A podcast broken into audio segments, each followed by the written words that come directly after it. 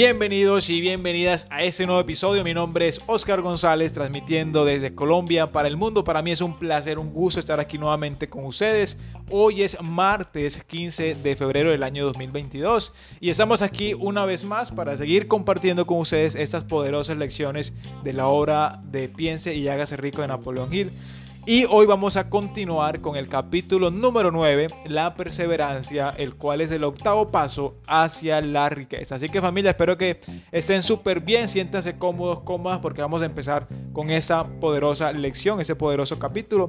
Así que espero que les pueda aportar muchísimo valor. Entonces el autor empieza diciendo ah, que la perseverancia es el esfuerzo sostenido necesario para mover la fe. Entonces vamos a ver aquí entonces en ese capítulo, voy a, extraer como siempre algunos tres puntos máximo eh, como los principales eh, claves del capítulo y que podamos realmente aplicarlas a nuestras vidas. Y algo muy importante y lo que resalté es el siguiente o la siguiente, eh, digamos, parte del capítulo que dice, es posible ah, que no exista ninguna connotación heroica en el concepto de la perseverancia pero esa cualidad es para el hombre, o es para el carácter, mejor dicho, de un hombre lo que el carbón para el acero. Repito nuevamente, es posible que no exista ninguna connotación heroica en el concepto de perseverancia, pero esa cualidad es para el carácter de un hombre lo que el carbón para el acero.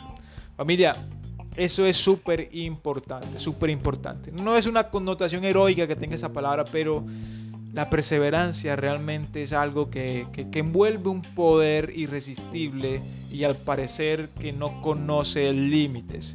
Es, algo poderoso. Y él dice, continúa diciendo, si uno tiene perseverancia, ah, se puede llegar muy lejos, incluso sin muchas de las otras cualidades que se han resaltado en el libro.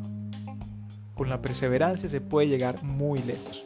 Fueron cualidades que, por ejemplo, Henry Ford, sin contacto, sin amigos, sin dinero, pudo construir un imperio de riqueza. De igual modo, Tomás Alba Edison, que con solamente tres años de escuela, tres meses, perdón, de escolarización, creó muchísimos inventos y hizo tantos aportes positivos a la humanidad. Y pues que lo catalogaron como una persona retrasada y vean todo lo que aportó fue la perseverancia, el deseo de convertir sus deseos, eh, valga la redundancia, en algo material. Y familia, continuando entonces con ese capítulo, quería resaltar eso primero ahí en primer plano. Y como segundo, como segundo ítem, por decirlo de alguna manera, es que la falta de perseverancia, como habíamos visto en episodios anteriores, es una de las principales causas del fracaso. Pero para vencer esta falta de perseverancia, eso va a depender completamente de la intensidad de nuestro deseo. Si es un, deseo ardiente, eh, bastante intenso, eso nos ayudará a superar la falta de perseverancia. Eh, básicamente unos deseos débiles eh, llevan consigo unos resultados igualmente débiles.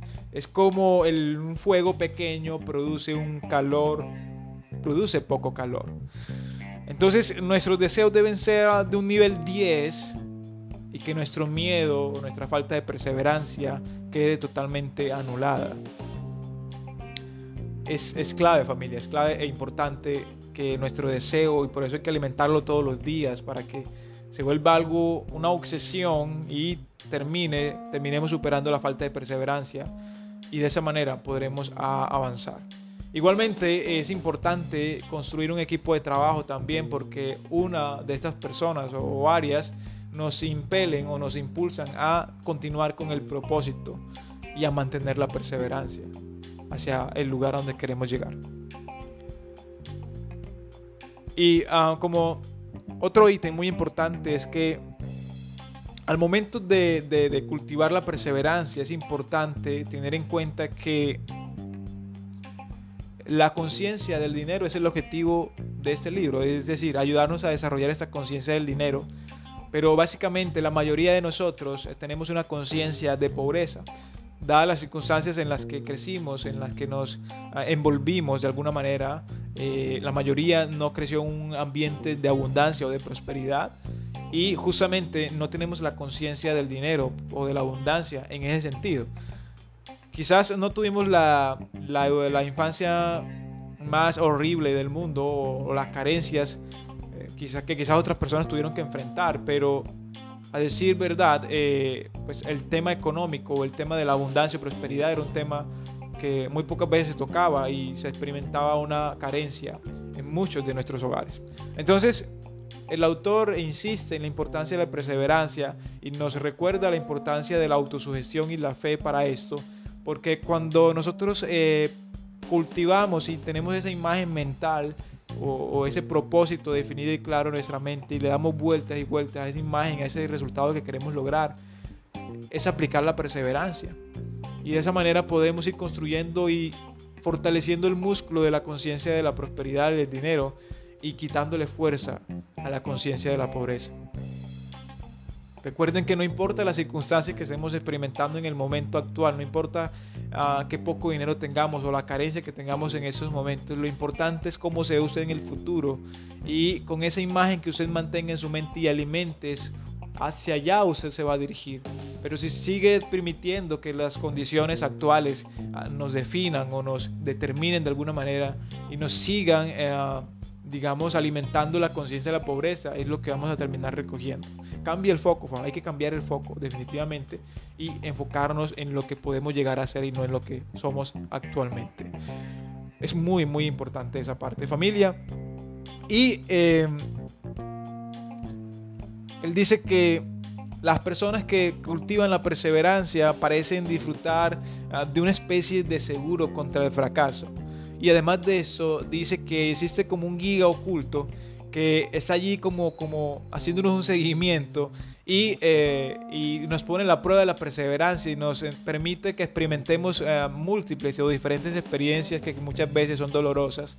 Y hasta que no pasemos esa prueba, Él no nos entrega la recompensa de la perseverancia, que son recompensas bastante interesantes, ah, bastante poderosas. Así que para ilustrar este punto, quiero contarles o compartirles la historia que él relata, una de tantas historias que él comparte, y es la historia de Fanny Horst, que como al igual que muchos escritores o personas ah, trataron de conquistar otra, digamos, Broadway, donde llegan muchas personas a, con, digamos, con, a cumplir sus sueños con muchos objetivos, pero muy pocos son los que logran conquistar a Broadway eh, con sus talentos y reconocimiento. Y justamente Fanny Horst llega a Nueva York en 1915 eh, con ese sueño de ser una gran escritora reconocida, pero eh, básicamente el Broadway no se, no se conquista con rapidez ni fácilmente.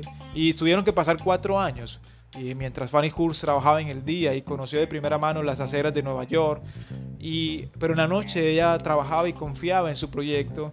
Y ella confiaba en que tarde que temprano iba a obtener una recompensa. Y justamente después de que le rechazaron la, la número 13, la 13 nota que le rechazaron para publicar una historia de ella, ella siguió insistiendo y finalmente eh, superó esa prueba y el guía oculto al parecer eh, quitó la, el hechizo y permitió que fuera descubierta ese talento de esta escritora y los editores pues básicamente llegaron a su casa, tocaron a las puertas y el dinero empezó a llegar con tanta rapidez que apenas ella tenía tiempo para contarlo. Y más tarde la industria cinematográfica la descubrió y el dinero no llegó en un goteo, sino en oleadas. Y, justamente eh, la lección en esa historia está en que ella, a pesar de la que fue la, la 36 nota de rechazo que le dieron, ella insistió lo que no hubiera hecho un escritor mediocre, una persona con deseos débiles. Por eso es importante un deseo ardiente, una obsesión, porque viene al rescate de nosotros en esos momentos, justamente de esas experiencias. Fue rechazada 13 veces. Uno generalmente con un rechazo, con dos rechazos ya uno no intenta más. Generalmente las personas somos así. Pero ella, a pesar de eso, ella tenía muy claro su sueño y un deseo bastante ardiente, un deseo nivel 10. Un fuego alto, que alimentaba su deseo. Entonces familia, eh, realmente es una historia potente porque esa es la recompensa que recibirá toda aquella persona que cultive la perseverancia. Recuerden que no hay ninguna connotación heroica en ese concepto, pero esa, esa, esa cualidad es, es algo poderoso, mágico, realmente. Así que esa es una recompensa que le esperan a usted si decide cultivar la perseverancia. Pero usted se está preguntando, Oscar, ¿cómo cultivo la perseverancia? Y con eso vamos a cerrar. ¿Cómo cultivamos la perseverancia? Y el autor dice, menciona que hay cuatro sencillos pasos que conducen al hábito de la perseverancia y que no exige un nivel de inteligencia máximo en una cantidad particular de, educación, sino tiempo y esfuerzos mínimos. Y los pasos necesarios son los siguientes. Un propósito definido, claro, apoyado por un ardiente deseo de cumplirlo. Un propósito definido, un objetivo definido y un deseo ardiente de cumplirlo. Un compromiso. Segundo, un plan definido expresado en una acción continua. Es un plan que tenemos que trabajar todos los días no solamente hay que trabajar en el plan, sino que debemos actuar sobre el plan. Y todos los días de manera continua aplicar y trabajar ese plan. Tercero, una mente cerrada a toda influencia y desánimos negativos, incluyendo las sugerencias negativas de parientes, amigos y conocidos. Debe tener, y esa es la conciencia del dinero, es tratar de tener una mente cerrada a toda influencia negativa y de desánimos, es, es, es estar en una posición de poder, cultivando una mentalidad favorable a la abundancia. Y cuarto, una alianza amistosa con una persona o más capaz de animar a uno a seguir adelante con el plan y con el propósito. Estos cuatro pasos, familia, son esenciales para el éxito en todos los ámbitos de la vida y todo el propósito de los 13 principios de esta filosofía consiste en permitirle a uno dar estos cuatro pasos de forma que se conviertan en un hábito. Ese es el objetivo de los 13 principios de esta obra y básicamente él termina ese capítulo diciendo que son los pasos mediante los que uno puede controlar su propio destino económico. Son los pasos que conducen a la libertad y a la independencia de pensamiento. Son los pasos que conducen a las riquezas, en pequeñas cantidades o en grandes. Son los pasos que conducen al poder, la fama y el reconocimiento mundial. Son los cuatro pasos que garantizan casualidades favorables. Son los cuatro pasos que convierten los sueños en realidades físicas. Y son los cuatro pasos que conducen al dominio del temor, el desánimo y la indiferencia. Hay una magnífica recompensa para todos aquellos que aprendan a dar esos cuatro pasos.